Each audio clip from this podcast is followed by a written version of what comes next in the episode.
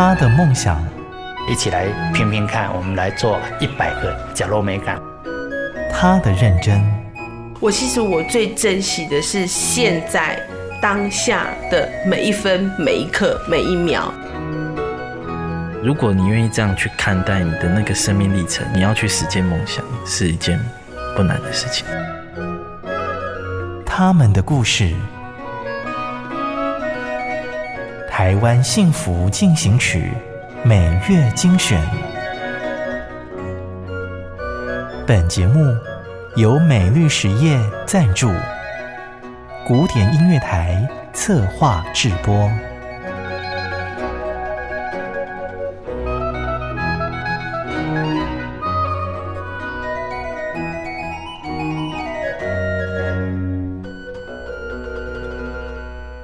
欢迎收听台湾幸福进行曲，我是节目主持人廖婉君。如果人生是一本书，你的故事读起来会是热血的、感动的，还是苦涩的？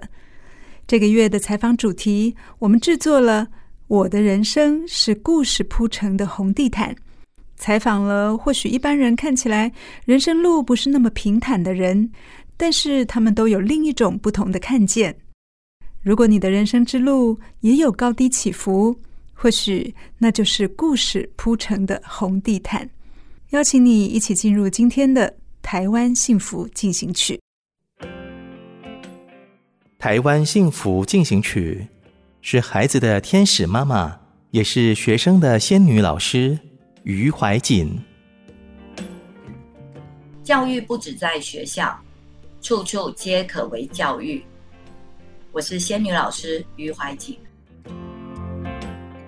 仙女老师不是一开始就称为仙女的，曾获选为全国 Super 教师的于怀瑾，当年考教师甄试9连败仍不死心，更加埋首于书堆中，甚至怀孕也不得休息，一边当代课老师，一边准备教师甄试。第10次革命终于考上，却也付出了代价。因为我那一阵子长期处在一种高压当中，怕自己考不上，我身体就会常常会很容易疲累。有一天我在家里，我就听到一个声音，唰，就羊水就摊在地上。那个羊水的量有多少？你拿一个脸盆把它倒出来，有这么多。然后我先生第一个时间就打119，然后我们就到了马偕医院去。然后医生他说，你那个时候怀孕才7个月，小孩的肺是没有长好的，就紧急剖腹让这2个孩子出生了，所以7个月早产，一个900多公克，一个800多公克。我那个时候就意识到，是我要把身体养好，我的人生可能是要一个长期的抗战。因为早产而患有脑性麻痹的一对双胞胎女儿，于怀瑾为他们取名为平平和安安，希望他们一生平安顺利。然而当老师容易，当妈妈困难。面对平平和安安，她总是有太多的情绪，经常暴走。是在她安安小学1年级的时候，那我自己就在家里教她写那个 ABC 的 A， 可是她在画这个斜线画下来的时候，她就画成一个直线。然后我就跟他说，那没关系，我们再画一次。接下来再画这一次，就是不停的，就是一直画直线，一直画直线。他没有办法画斜线。说真的，在我的世界里面，我没有办法理解画斜线这件事怎么有这么难呢？然后接下来我就是情绪就失控，我就开始爆气了。打他，当然是用手打。我就说，你为什么都学不会？你怎么那么笨？然后我们安安，他就会跟我说，妈妈，你不要打我了。我那个时候其实是很怕我自己的。身为老师，你不能骂学生笨，那你怎么会骂自己的孩子笨？我刚开始当老师的时候，我也会打学生哈，可我渐渐的知道是不能打，不能打不是因为他是别人的小孩，是教育这件事本来就是不应该打。所以我做了好多事是违背我教育理念的事情。孩子是余怀瑾最好的老师。对外演讲的时候，他常分享自己如何陪伴特殊孩子成长的故事，来勉励大家。爱与陪伴是生命中最好的教材，而学生也有感于他善解人意，像仙女一样的照顾弱势生，因此给他取了仙女老师的称号。大家看了我 TED 的影片，都会觉得我很温柔，很善良，不太会大声。我当老师的第一天，我就好喜欢这个工作。我看到这些学生，觉得看到了以前的我，就是国中成绩烂巴巴的，我觉得可能老师没有什么教学方法，所以让我念得很吃力，念不来。所以我看到他们就像看到小时候的我，我想要帮助他们，其实或许是想要帮助小时候的我自己。遇到凯安是我教学上面很大的一个瓶颈，是因为他是有身心障碍手册的学生，甚至是他的认知可能只有在小学的程度。天哪，我教的是国文，如果你只有小学的程度，你那些文言文什么是跟不上的。比如说我想请问一下韩愈为什么做诗说，等他的时间可能花了5分钟。然后我也不会骂学生，是因为我知道骂的人同学就会讨厌他，所以我就沉稳的等。那个时候养成等他，我就会说慢慢来，我等你。因为我常常说，渐渐的学生就会觉得等凯安是我们班上的事情。余怀瑾说，安安学走路的时候也常跌倒，但他收起责备的语气，而是慢慢的在旁边等着安安。他慢慢领悟到，当一个妈妈的心不急了，孩子的学习脚步也才会变得从容。我记得有一次我们要出门上学，只要是上学的时候，我都会催安安说，你可以快一点吗？妈妈要当导师，妈妈要看早自习，不能迟到。然后那一天我们安安在穿鞋子，她是用魔鬼毡嘛，我就突然说慢慢来，妈妈等你。我那个时候就看到我们安安嘴角有一抹的笑容，然后我自己也蛮讶异，就是怎么变成一种习惯啊？渐渐的我在家里就会这么说，所以我常常会说，我是学会当一个好的老师，才学会当妈妈。我以前觉得遇到凯安是一个难题，可是也借由我想要成为一个好的老师，我学着等他，帮助他，其实最后是帮助了我的家庭，帮助了我的女儿。平平和安安有感于妈妈无微不至的照顾，每次写卡片的时候都会写得满满一张，而这些用爱写满的卡片都是余怀瑾如数家珍的宝贝。我来念一下，像我们安安，因为她的认知没有那么好嘛，她说谢谢妈妈告诉我心里有不舒服要说出来，有空也会教我做菜，在我心里有事的时候静静地陪在我身边，让我有安全感，提醒我洗澡刷牙，教我记行事历，也教我做部落格的目录，提醒我作证，帮忙我进线上课的教室，谢谢妈妈帮我找上课的地方，鼓励我画画，提醒我走跑步机。像平平就不一样，可是因为她比较大了，她不是很喜欢我念她的东西，我就念小小的一段就好了。她说，妈妈你也表明了我们不只是母女，我跟你也可以做朋友，我会好好守护这份友情。那只要看到那个文字，我是觉得蛮感动的。余怀瑾在妈妈跟老师两个角色上找到了交集，她也用双倍的力量来陪伴孩子成长。会觉得老天爷是相信我们是有能力的人，才会把这样的孩子生长在我们的家庭。比较不会用老师来形容我的学生或者是我的女儿，我比较会用出题者因为我们当老师常常会面对很多题目或者题型嘛，我觉得他们比较是出题者，他们会出了各式各样不同的题目来给我们，然后让我们来解题。所以我常常会说，我们比较像是伙伴，就是我们一起所以就好像我很常常做班级经营，就是我们一起来完成这一道题目。您把心态转换成我在帮助的不只是这个孩子，而是这个家庭，他就可以带着这一股力量，在未来的30年继续前行。你会不会觉得您功德无量呢？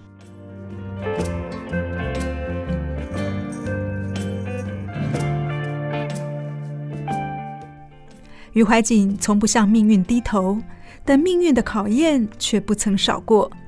他的一对双胞胎女儿因为早产而患有脑性麻痹，余怀瑾一路拉拔他们长大，也看见环境对特殊孩子的不公平待遇。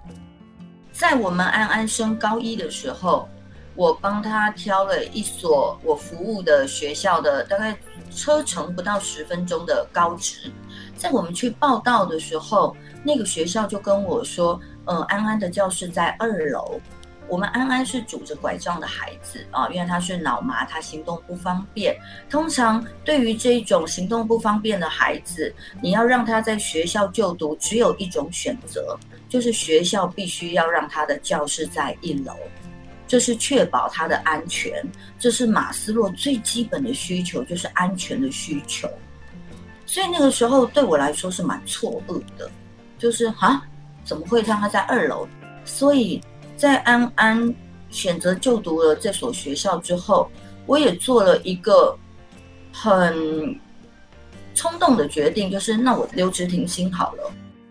安安不会因为自己特别而依赖别人，反而更加倍的努力读书，不想辜负妈妈的期望。但现实生活中总有一些体制上的框架，让身障家庭深感无奈和无力。然后这样的情况高一也是如此，到升高2的时候，学校给我的态度也是这样。到高3的时候发生了一件事，是那个时候我们家安安他要上台领奖，学校就说他不能上台，因为他服仪不整，他上半身穿卡其服，下半身穿体育裤。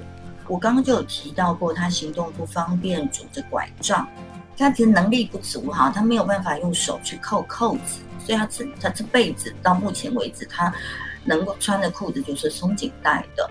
那个时候我就是找了校长，我就把我们安安的难题告诉了他，他就告诉我说，我没有办法为了他破例，我真的太震撼了，我没有办法去接受一个学校的领导者告诉我说他没有办法为了一个身心障碍的孩子破例。这很违背我们教育的理念，是因材施教。我就跟我先生说，我再也不要教高中生，我要教大人，这些学生他才会知道什么样叫做温度。余怀瑾发现，教会孩子平等地对待他人是比考试更重要的事，因此他决定辞去曾获优秀教师肯定的教职身份，转而成为职场的讲师。他像传教士一样不断地去分享，希望这个社会有温度，每个人都能够被公平对待。学校对我来说，它比较像是舒适圈，就是我以前很擅长的。那职场对我来说是很大的挑战。我出来后，我觉得真的世界跟我想的不一样。就是我想第一个就是我以前每个月固定会有7万块的收入，可是现在是我每个月会开始想要去刷折子，会开始想要去网络银行看我这个月有多少课，然后开始会要去接洽讲座。如果是学校的讲座，我觉得还不是太大的问题，不管是班级经营啊，或是教学啊，或是特教，那个都是我以前就很擅长的。反而是我要到职场，要到企业，这是非常不一样的。说实在的，那个时候我很沮丧，但是也有一些企业他就会找我去，他就会说我们就是很需要有温度的沟通，因为 AI 时代温度是很重要的。再来就是教育训练，教育是摆在前面的。他开始以企业为教室，办公室为讲台，像以前上课一样，陪伴着一群又一群学习如何沟通的大人们。就从说故事开始，因为业务也需要说故事，服务也需要说故事，教学也需要说故事。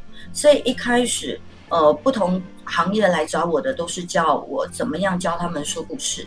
他们上过我故事的课之后，他们就会找我去上领导课，因为我一直觉得我们本来就是以领导者自居。好，所以我在国教院帮校长们上课，然后同时间呢，我也会到其他的企业当中高阶主管上课。再来还有我本来就是擅长教学的，所以有开始有一些讲师训会来找我。所以目前大概就是故事、领导跟教学这三个是我比较专门的品牌的课程。即使余怀瑾曾在 TED 演讲，也出版了教养的书，他仍不忘当初辞去教职的初衷。在演讲当中，他多次强调平权的重要，不断地撒下温暖的种子，期待有天能够茁壮发芽。我就开始可以往内训发展，甚至有一些有关于平权的议题。那为什么企业内训要讲平权呢？很多公司里面有很多不一样的族群，或是有些人是被排挤的，我们要能够共融啊。所以这是一个世界的趋势跟潮流。然后我帮他们的主管上课，主管要带的就是年轻的部属啊，讲跨世代领导啊，那这不就是我以前在学校做的？这跟这些年轻人，我们不要用责备的，我们又透过有系统的方法来教我们的学员。为什么企业内训要讲平权呢？我们每个人都是不同的个体，我们怎么样去同理接纳跟我们不一样的人，这是非常重要的。这个就是我最近呢在分享的这个共融的议题。细数过往，家庭的难题让余怀瑾对人生有了全新的眼光，教育的波澜也让他的人生方向转了一个大弯。仙女老师和我们一样都是平凡人，但她懂得用爱的仙女棒照亮需要光芒的社会。我希望不管是听过我讲座或是课程的人，男的都会变成神仙，女的都会变成仙女。我都在撒下有温度的种子，所以我给大家2个建议。第一个建议就是，我们在这教养的一路上，我们会遇到帮助我们的陌生人或者是老师，这个时候，请跟当事人说：“谢谢你对我有什么好。”让他知道他做了什么对我们有帮助，他接下来他会愿意为了其他人这么做。再来第2个。对于不认识、不了解我们的人，他不了解我们的需求，所以他没有办法同理。这个时候，我们把它说出来。当然，说出来也会有2种状况：一种就是他愿意协助我们，这是我们的幸运；第2种是我们说出来以后，他也没有办法理解，他拒绝了我们。那我们就会知道，接下来会有人有这样的需求。我的建议是，你可以把它写成脸书，或者放在 IG， 把它作为一个提醒，未来一定会有这样的人，他会看到这个，知道一路上有前辈这样颠颠簸簸的前行。然后我最后想要跟大家分享的是，就跟我们的人生就跟放风筝是一样的，你可以发现风筝它要是逆风才能高飞，不怕输，就怕放弃。如果我们放弃了，就什么都没有了。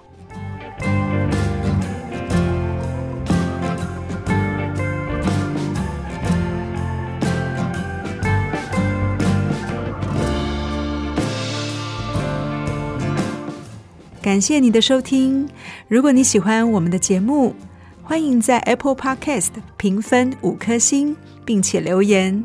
如果你是用 Spotify 等其他 App 的平台来收听，也请帮我们分享给你的朋友。我们下期再见，拜拜。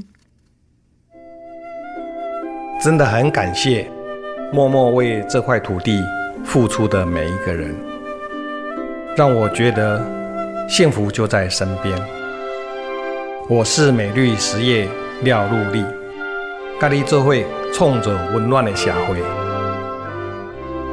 美律实业与您共谱台湾幸福进行曲。